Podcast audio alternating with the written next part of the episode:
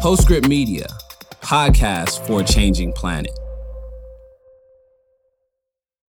Hey guys, my name is Sandy. I'm calling from Dorchester, Massachusetts, and I have a bit of a heavier topic for you. I'm hearing about how the world is facing a food crisis right now because of rising prices and you know, the war in Ukraine. I can definitely see prices keep going up in the grocery store, but I'm wondering if there's a climate angle to this too. Like, what does this crisis say about what kind of disruptions we might face with climate change? How much worse can it get? And does this disruption change the way people eat? I don't mean to get all doomsday, but I'd love your take on the current crisis. Thanks. The listener is right. We're already seeing terrible food shortages and food inflation. And I'm sorry, but it's going to get a lot worse. Ukraine is Europe's breadbasket. It's a huge exporter of wheat and vegetable oil, so the war is really discombobulating food markets around the world. And meanwhile, there's this terrible drought. I mean, it's especially horrific in the Horn of Africa, but it's bad in a lot of the world. So that's shrinking the food supply too. The World Food Program is warning of a hunger hurricane. We're talking about a record 345 million people facing an acute risk of starvation. Tamar, we're going to talk about how in a warming world, there are going to be a lot more of these breadbasket collapses. But I think that before we even get to the climate, we've just got to say this is a disaster. And those of us who don't have to worry about where our next meal is coming from or our kids' next meal is coming from, we're just incredibly lucky right now. We are. And this is a terrible situation. Um, but the real heartbreak is coming from the developing world because that's where people are at risk for starvation. And in the developed world, and especially here in the United States, we don't have that much of that. But that doesn't mean we don't have hardship. And we're seeing it across the country. Food pantries right here at home are seeing more people come in because food is getting less affordable, apparently, every single day. And, you know, the thing about food prices is that they are one of the few things that can actually change the way people eat. We know from previous price spikes and previous recessions uh, that when food gets expensive or money gets tight, people's habits change. And it's possible that those habits might even change in a way that's better better for them, better for the environment, better for the climate. But it you know, it's such a trivial thing and it, it sounds even stupid to talk about it because people are starving in other parts of the world. It does feel like missing the point. I mean, shortages means people suffer. And you always hear that cliche about how crises are opportunities, right? Rahm Emanuel had that famous line about how a crisis is a terrible thing to waste. But I think we got to start out by saying that crises suck. And they're often opportunities for bad policies and bad politics that can make things even worse. That said, it is true that crises they can be teachable moments. And this one is showing us the very direct link between climate change and food shortages. Not just the droughts that are wiping out harvests in Africa and South America, but look at the recent heat waves that are scorching crops in Europe and killing livestock here. Now we've got torrential flooding and farmland in the Midwest. This crisis is really like a postcard from the future. It's a warning of what's waiting for us if we don't fix the climate. Uh, always with the good news, Mike. But this is a really important issue the economics, the politics, the ethics, and it's complicated. We're going to talk about what governments can do, what individuals can do, and what's going on in the grocery store. You know, we're not going to waste a crisis. I'm Michael Grunwald. And I'm Tamar Haspel. And this is Climavores, a show about eating on a changing planet.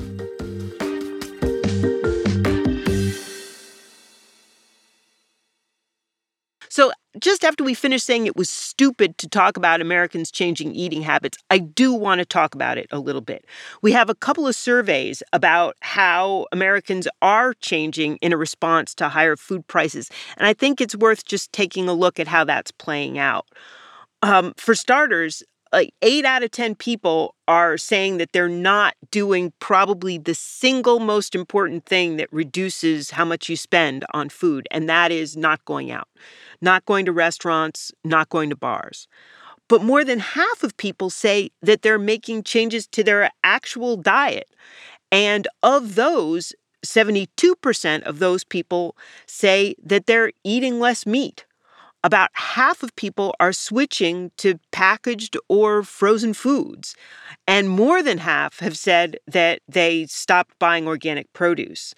And Archer Daniels Midland, which is one of the biggest grain traders in the world, has just reported that demand is shifting away to chicken feed from beef feed. And since they sell the grain for those things, that's how they know. And the chicken industry is actually predicting increased demand. So it does look like there's a shift away from beef, which is more expensive, to chicken, which is less expensive.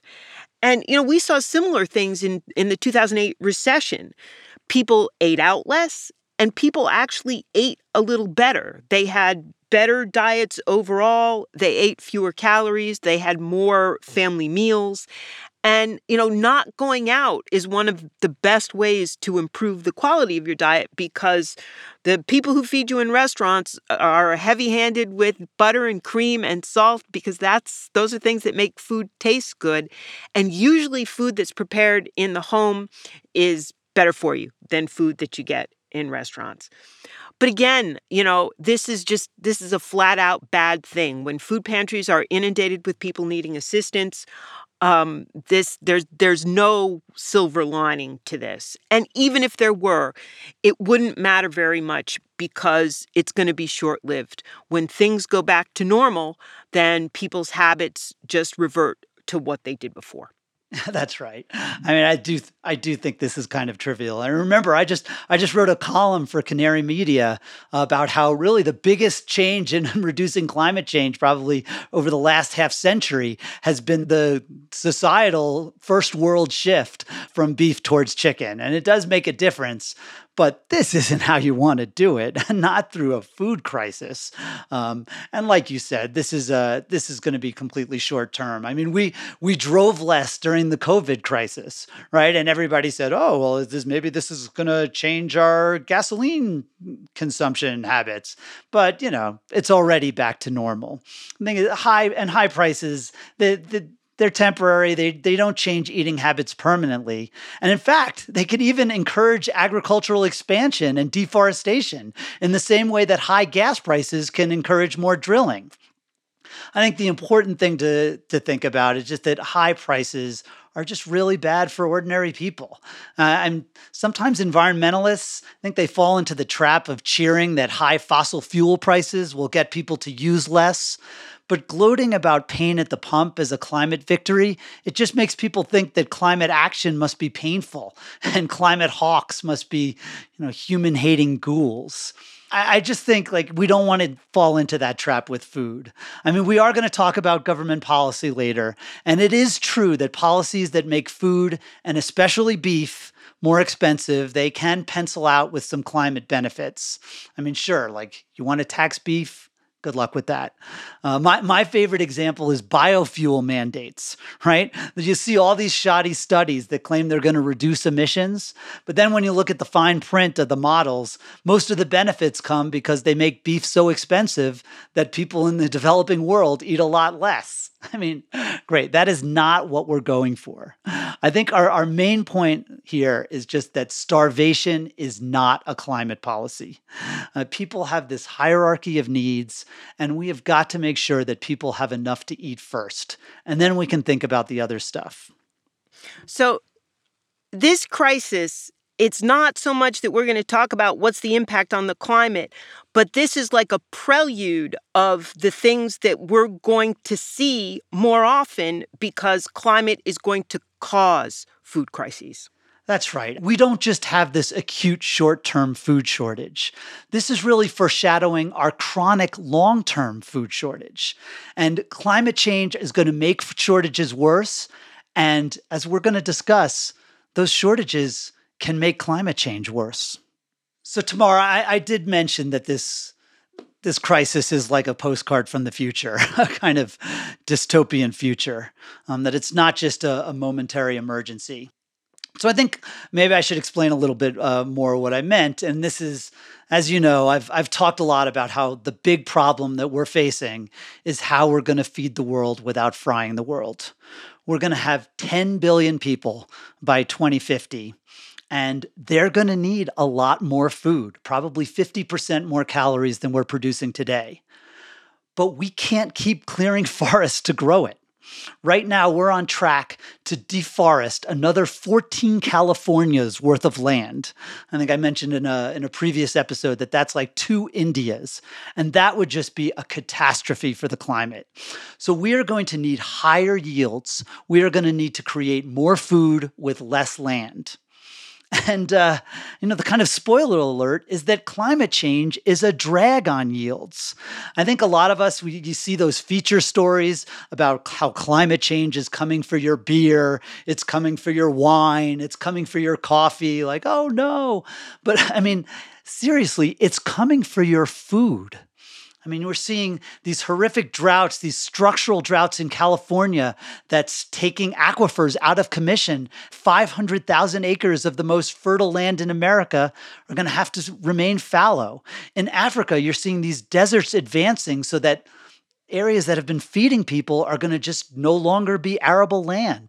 We just saw in uh, in the last few months in in the United States because of these heat waves, you're seeing thousands of cattle being culled. And just think these cattle that have been, you know, burping and farting for for years and creating all these emissions, uh, taking up all this land, and suddenly they're they're being killed. It's it's just a complete waste. The scientists are saying that if climate change plays out the way it's currently playing out, you could see wheat yields around the world decline by a third. And that just means like we're not going to have enough food. It means we're going to have to chop down the Amazon to to grow it. So the bottom line here is that the hedge against crisis is super simple. It's more food because the more food we can produce, the bigger our cushion is. And if we take a hit like the war in Ukraine or like the hits we're anticipating taking or are already beginning to take on food production because of climate change, we have to have enough reserve to be able to feed people. I do think it's important to point out, like, you know, there have always been these Malthusians through time who are like, oh, you know, the population is growing, we're going to run out of food. And they've always been wrong. Um, but, and I do think, so far. like, I have a lot of, I have a lot of faith that if we have to, you know, produce a lot more food over time, we'll do it. The problem is, can we do it without tearing down the Amazon, without tearing down the Congo rainforest, without making these climate problems that are going to make yields even lower? Can we do it without making them completely t- disastrous. Um, and that, I think, is the challenge. Okay, so we're going to do a little U turn in tone here because it has been all dismal, bad news up to this point. But I think it's time to talk about some of the ways that we can do that because I think we have tools at our disposal and we need to be clear on what they are and how to use them. So, here we're going to talk about four, count them, four ways that we can ensure that we can feed the world, that we can grow more food on the same amount of land that we're using right now. And the first one is the one that we get the most hate mail about, and which Mike, as he says, bangs his spoon on his high chair about all the time, and that is eating less beef. And uh, you know, it, we're not going to relitigate the, uh, how cattle work in food systems because we had a whole episode about that, and I'm going to refer it refer you back to it. But you know, just today I saw something from the World Resources Institute that indicated that if the developing world cuts beef consumption by half, that almost makes the problem of producing enough food go away. That's how big a contributor beef is. Well, if if there that it it does take a big chunk out of the problem if if we also do some of these other things we're going to talk about. Okay, so number 1 is eat less beef. Number 2, we have to tackle food waste. Something like a third of all of the food that gets grown globally gets wasted. And that's just not a tenable situation. Um, and, you know, there, well, there are a lot of people who say, okay, well, if we do food waste, then we don't have to do these other things because that alone will give us the cushion because look, it's a it's a third of what we produce. And you know, that may be true, but we can't just will the problem away. It's it's an intractable problem. Right. And you can't just snap your fingers and get rid of, you know, civil wars and bad governance and infrastructure problems, uh, you know, where where there's no cold storage in the developing world and they can't get food to market cuz the roads are so bad. Those are a real problem. When we waste food, we waste all the land used to grow it, all the fertilizers, the chemicals, the labor, the fresh water it's a disaster and we really do need to tackle it. But at the same time, even if we did cut food waste in half, which I think is uh, you know the goal, it's an official goal in the United States and for the United Nations, we would still need a lot more food. Although there's one thing I have to say for this issue about food waste, and it's like just about the only issue that pretty much everybody agrees on. So when you say you have to tackle food waste, you don't get hate mail. So right. every, There's no every time we pro food waste right. lobby. Right. So every time we talk about beef, I think we should talk about food waste too, just to, to balance things out in the kumbaya department. All right. So strategy one is cutting beef. Strategy two is cutting food waste. Strategy three, and this is Mike's bugaboo we have to do something about biofuels. Just here in the United States, about a, a third, a little less, of our corn acreage goes right into cars. And if we were to take that acreage and and eat that corn instead of putting it into cars, that's enough calories for the entire population of the United States for the entire year. And I'm not advocating the all corn diet, but I just want to give an idea of what the scale is, and that's just here in the United States. I mean, just the uh, the amount of corn it takes to fill up your your Ford Ford Explorer's tank um, could feed a human being for a year.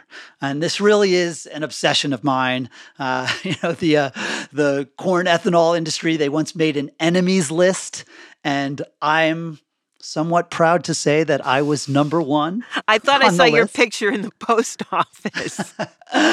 it is just a ridiculous waste of good farmland. You know, we are wringing our hands like, gosh, we need more land around the world so that we don't have to cut down all these forests. And then it's like, wait, what?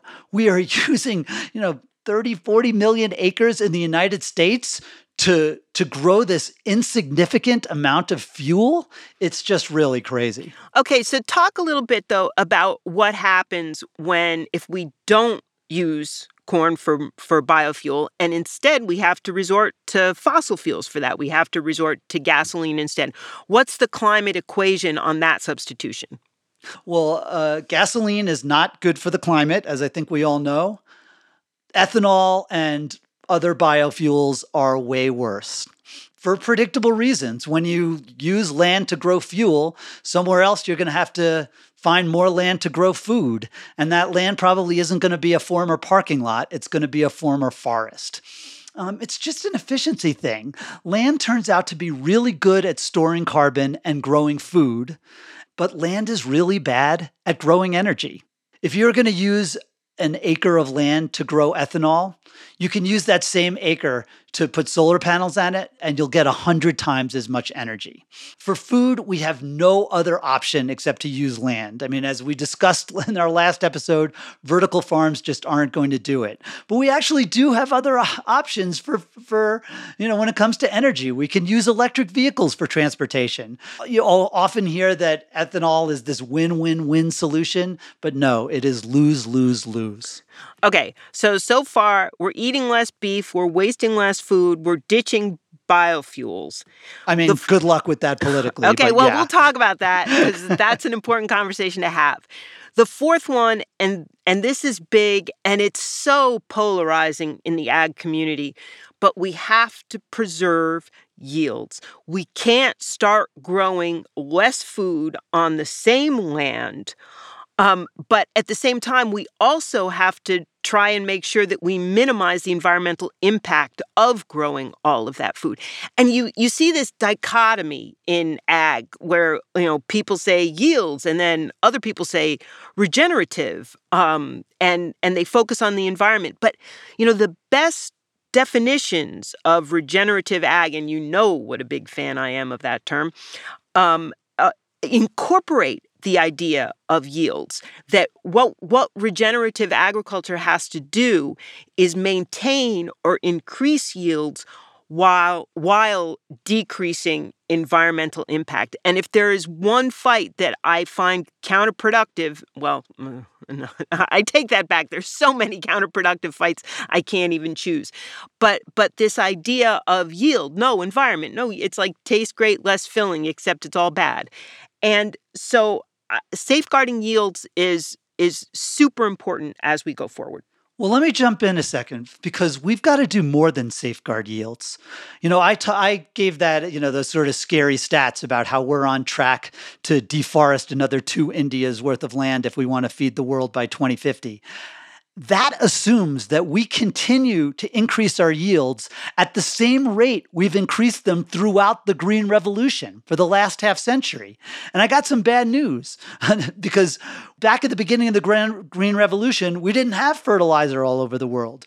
Most of the world didn't have irrigation. And now we have it. So it's going to be a lot harder to keep increasing those yields, even if we didn't have climate change, you know, creating heat waves and floods and droughts. So I think we are going to need massive yield increases. And that is going to be really hard to do as, you know, again, we've talked about how regenerative agriculture it can do a lot of really good things for the soil, for the land, for biodiversity, but in general, organic agriculture does have a yield hit. And the world cannot afford a yield hit. Two things. First, your point about the, the Green Revolution, I think, is really important because we've already made a lot of big strides in yields.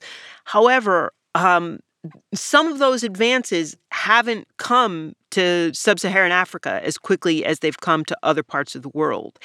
And since that's a place that is very vulnerable when it comes to famine and starvation. I have hopes that some of the same kind of improvements that we've seen, certainly in the developed world, but also in Southeast Asia and Latin America, can be replicated along with some of the lessons that we've learned about environmental impact. Tamar, I 100% agree. We absolutely need to increase yields, particularly in, in sub Saharan Africa, um, and that's where they're so low. But the fact is that the yields there are so low that when we talk about how the world is going to need seven quadrillion more calories, or we need to uh, produce 50% more food, um, yields are so low there that even if we double or triple them, it's barely going to make a dent in our global yield problem. So I 100% agree. Um, there needs to be real changes in sub-Saharan Africa, but that ain't going to be enough. No, I totally agree. And and you know, no, no one thing is going to be enough. And that's sort of the running theme here is that you know, we have to tackle this from from all fronts. And and you know, these conversations are difficult because sometimes like we get in you mentioned the organic yield penalty and it's a real thing. But I don't oppose organic agriculture even though uh, the yield penalty is a thing because I think that those farmers are experimenting with some of the kinds of practices that can build resilience, that can increase soil organic matter we can't feed the world with it. But as a niche, I, I think it's okay. But by the same token, I would like to see the regenerative and the organic community change their minds about genetically modified crops because I, I get why people hate them so much because the first one was herbicide tolerance and uh, all genetically modified crops got tarred with the Roundup Ready brush and there was there was such pushback against them. But now you're looking at completely different kinds of genetic modification. And just this week i saw two genetically modified crops cross my desk. One is a drought resistant wheat and the other was a kind of rice that can increase yields by about 40% and that's just a tool we cannot afford to turn our backs on. I, I, totally agree, and and uh, I, I think a lot of people point, you know, some of the people who hate GMOs, and of course, you know, they're practically illegal in a lot of Europe, um, and they say that the you know the yield boosts that that uh, some of the in- industry talks about have been exaggerated, and that there's actually some truth to that. Oh, there Roundup is. Ready has not been a huge yield boost around the world, um, but I think you've mentioned the key is that in the future, with CRISPR, um, with gene editing, um, there is such unbelievable potential for real super crops that can provide a lot more food on a lot less land in much less hospitable conditions that we're going to be seeing. And that's going to be really important. At the same time, I think there are also, you know, potential yield boosts that that some regenerative people are going to like a lot more. You know, silvopasture we're seeing in in uh, in South America and Latin America that it can actually boost yields as well as you know providing real soil benefits. Um, that's that's growing basically growing trees in pastures. Um, we're starting to see some alternative fertilizers and pesticides that can help things grow and can fight pests just like our current ones do, but without all the nasty toxic chemicals that destroy the microbiome. So I think the key is that we do need to increase supply to meet demand. We absolutely need food abundance, but yeah, if we can figure out ways to do that with less environmental impact, that's really important because we need to reduce on farm emissions about 75% as well. So, yeah, it's as you always say, it's yes and. Yeah, it is yes and. And, and, uh, you know, this whole super simple idea we just need more food also has uh, it, it, has an impact on of course what food costs. And the more food we have the cheaper it's going to be. And exactly. If, this is economics 101 right? right? If you increase the supply the price comes down. And we're seeing it the opposite right now. When you don't have enough supply, the price goes up. And so, yes, so not only, you know, are we, you know, feeding the world and, uh, you know, providing the calories that we're talking about and checking our climate boxes, but we are keeping food affordable. And that is so important. But cheap food is another thing that raises the hackles of people here in the first world. Because of course there's cheap food lentils and then there's cheap food Twinkies. And and when we think of cheap food, um, a lot of people's minds, mine too, go to cheap junk food. But you know, cheap junk food is sort of a necessary corollary to cheap food because if there are cheap staple crops, cheap corn, cheap soy, cheap legumes, cheap grains, um, there are always going to be food manufacturers who are going to turn those products into something that's still very cheap, but that people find much more palatable. And so the choice is going to be okay, yeah, you can have cheap lentils, you can have cheap Twinkies. And the reality is, most people are going to choose the cheap Twinkies, but that doesn't mean we shouldn't have cheap food. That's right. I think it's a it's a little bit of a separate issue. A, a, good analogy there is housing, right? We want affordable housing, and the way to do that is to make sure that we have a robust housing supply, that we're building enough apartments for people to live in, so that there isn't scarcity. And then people say like, "Oh yeah, but some of this housing is cheap. It's not good." And it's like, you know what? we need to do something about that. Just the way, you know, we need to do something about the fact that we all eat too many Twinkies. But that doesn't mean that we don't want food to be affordable and plentiful in the same way we want housing to be affordable and plentiful. Okay, so now let's just go back to our four things less beef, uh, tackle waste, ditch biofuels, and maintain yields. And now let's talk about the hard part which is how can we get those things done? So, so Tamar, not to come back to this same uh, issue of regenerative and organic, but uh, let me troll a little bit and talk about what we shouldn't do about this problem, right? And I, again, I understand the excitement about soil health. I understand why people are uncomfortable with what fertilizers are are doing to air pollution and particularly water pollution, the dead zone in the in the in the Gulf. But look what just happened in Sri Lanka, where they decided that they were essentially going to mandate organic agriculture. Everybody was, every farmer was going to go organic. They actually banned fertilizer imports. And what happened? The country ran out of food. They had like an incredible crisis, and uh, you know it overthrew the government.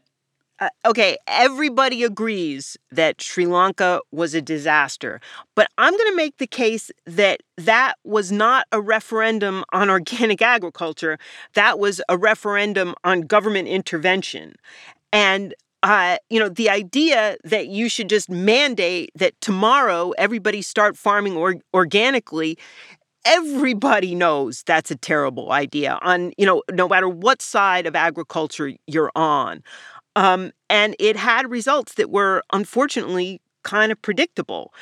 Um, and in some ways, that's an object lesson on government intervention and how difficult that is. And actually, we cross posted an episode of the Hot Farms podcast that detailed some of the efforts that people are going through in the US to try and get more climate friendly agriculture but with more doable and more reasonable changes. So I I would say that Sri Lanka is an outlier and it's not really about organic.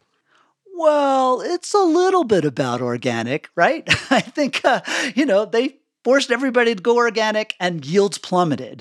And I do I understand that people are going to say there were other there were other forces at play. But it does remind me a little bit about how, you know, you hear leftists say, like, oh no, the problem with communism was just never tried. I mean, they tried organic in a big way. All right, I'm going to take that example and and because I'm going to push back on that a little bit because the thing about organic is that farmers choose to do it and they choose to do it for a reason, usually because they're ecologically minded, but also because it's a more profitable way to farm, at least in the United States. And so when it's a self selected group, organic can work, just like when it's a self selected group like uh, socialism can work and and the best example is kibbutzim in Israel because people decided to do it. So I don't think that's a legit analogy. Well, let's let me uh, shift this a little bit to something we can uh, we can maybe agree on because because uh, you did mention like I I enjoyed listening to that Hot Farms podcast and uh, I hope everybody you know now follows them.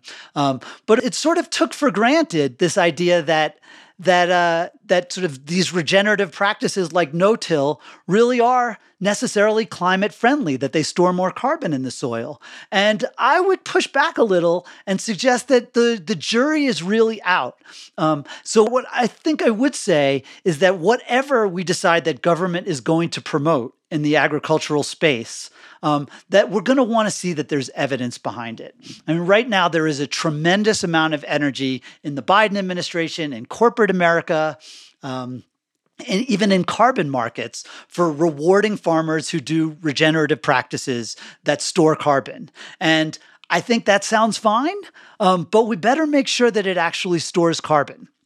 I think one of the reasons there's so much energy behind that is because it's politically quite doable. Okay, Mike. Yeah, I totally agree that if the goal is to store carbon and that's the only goal, yeah, we need we need the evidence for that.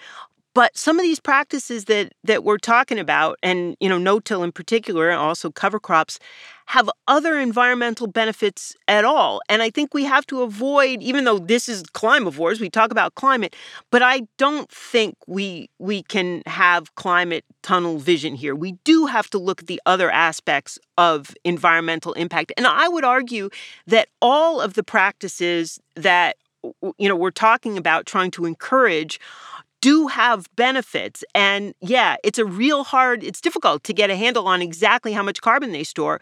Um, and we got to work on that. And your point is well taken, but they have other benefits too. Well, I, I 100% agree that if not necessarily 100% or all of those practices have environmental benefits, most of them absolutely do. And I mm-hmm. like that.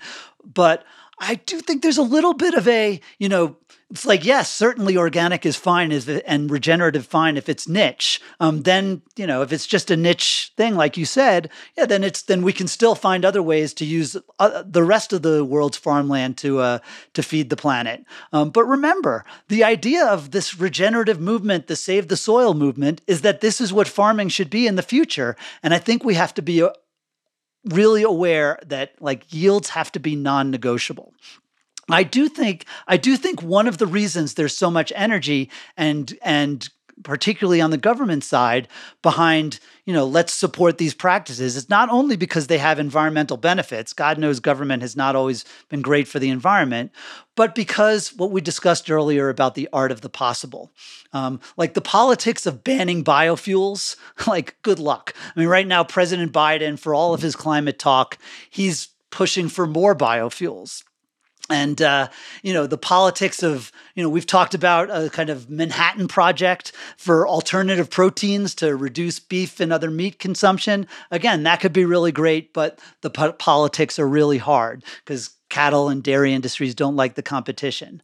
But paying farmers to do stuff that is really good politics. Um, now, paying them to do regenerative stuff, that's that's good, but also paying them to increase their yields.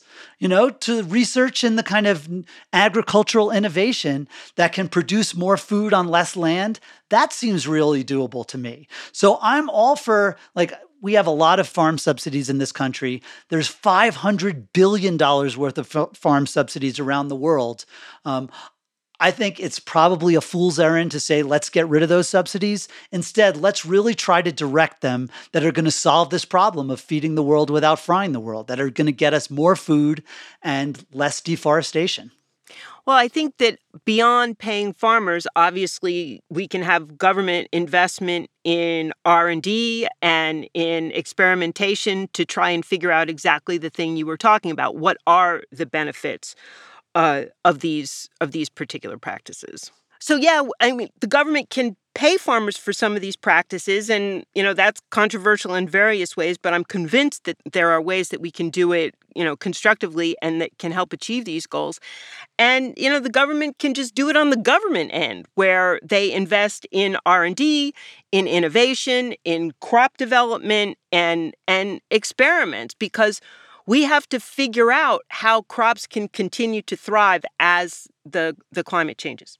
And I think the the key is the art of the possible that farmers can support that. And as we said, the same with with food waste, right? That there's a lot that government can do, and there's not going to be massive opposition from the agro-industrial complex or any other complex because you know nobody wants food waste. And there really is a lot that government can do to help you know you can imagine you know consumer education programs which have worked really well in the united kingdom reduced food waste 20% in five years um, you know composting programs and all kinds of technology from you know these these sort of biotech peels that help that help uh, you know can help your avocado last longer to you know the internet of things where you know your refrigerator can tell you when your food's about to go bad um, or blockchain technologies that can help with the uh, you know with inventory control. I think i'm a little less less optimistic about the tech end of this than than you are but Uh, my thing about food waste is okay, I've got to take it back to my beloved staple crops because some of the food that goes to waste less is food that isn't as perishable. So, the backbone of a diet that's healthy for people and planet is staple crops. It's whole grains, legumes, tubers, you know, some tree fruits.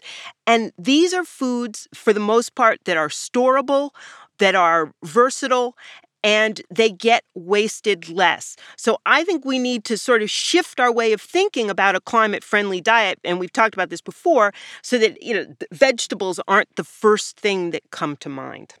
That's that's true, but remember in the in the third world there are these terrible problems, even with staple crops, with storage, where you have rodents getting into it, oh, um, yeah. with with transportation, with uh, even with food getting left in the fields because they have such primitive harvesting equipment. So there again, these are ways that governments, the United States, can help around the world to reduce food waste in ways that nobody's going to say like, "Hey, why are you getting Senegal better harvesting equipment?" I just think that this is a real possibility for for a way that we can move the needle without having people scream like, you know, beef is good or beef is bad or, you know, or regenerative mm-hmm. is good or regenerative is bad. All right. So we kind of promise people things that we can do about this. But unfortunately, and this is why it's such a hard problem, um, the, you know, the list is sort of is short and and difficult and these are not no-brainers and we just have to sort of keep chipping away on them. But if you had to sort of sum up, all right, this is a this food crisis is a postcard from the future of climate crises to come. Um, how would you sum up what it tells us and what we should do about food crises in general?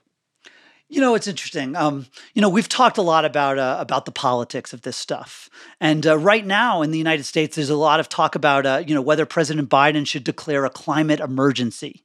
Um, but I think everybody, even you know, a climate hawk as intense as I am, we got to admit that the politics of a climate emergency are just way tougher than the politics of a food emergency. Because even when we're seeing the wildfires and the floods every day, you know, these real climate impacts, you see the, you know, glaciers melting in Greenland.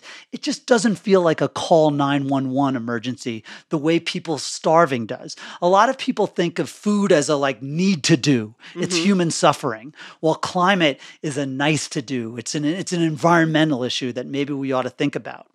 I do think though a crisis like this shows that you know climate is about human suffering too. And the real takeaway here is that food shortages are a climate issue. They're intertwined. And climate change is going to make it harder to make more food. And, you know, this lack of food is going to make it a lot harder to fix climate change because we're going to be very tempted to tear down the uh, Amazon to create more food. You know, uh, my appeal would be for policymakers, but also people, you know, also eaters to think of food and climate as something that go hand in hand and that the there needs to be a politics of abundance for food um, not as a you know oh the economy is more important than the environment or you know people are more important than trees but that you know more food is going to help solve all of these problems. It's a no regrets solution. And it's a big solution to a big problem. And so you know my takeaway on this is is I, I'm going to go full out kumbaya on you. My takeaway is that I really wish people would stop sniping so much. I recently wrote a column about how one of the things people can do is sub in well-raised pork for half your beef and you know that can reduce the climate impact of your diet by 20%. And I heard from the vegans who said, "Don't you know that we should just eat plants instead of subbing in meat for meat?" And I heard from the the cattle people who said, "Don't you know that cattle can do all of this for soil health and and and we should eat cattle instead of pork?" And we have so many people tackling this from so many different dimensions. And, you know, it just gets so frustrating when the answer is always, no, no, this is the solution. And like you said, I would like to hear a lot more yes and because this is a really big problem. Well, speaking as somebody who is pro sniping and anti kumbaya, I will first point out that yes, like, you know, we're going to need a lot of solutions. I still think we got to focus on evidence because some solutions are better than others. But mostly, I think I'm going to have to unfortunately admit that you are right. And we should probably all lower the temperature a little bit on, uh, on how we fight about food. I'm working on him, people. I'm, I'm working on him.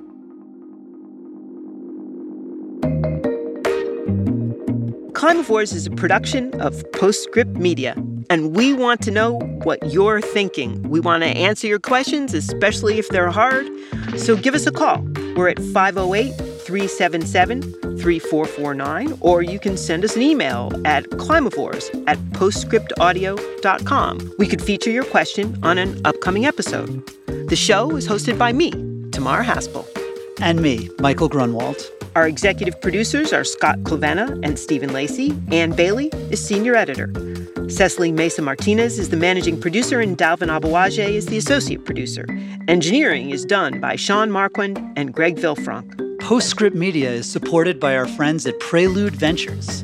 Prelude is a venture capital firm focused on climate solutions across energy, food, agriculture, transportation, logistics, and advanced materials. Giving us a rating and a review on Apple Podcasts, rate us on Spotify, and if you have a climate conscious foodie in your life, give them a link. And we'll be back again next week with a new episode.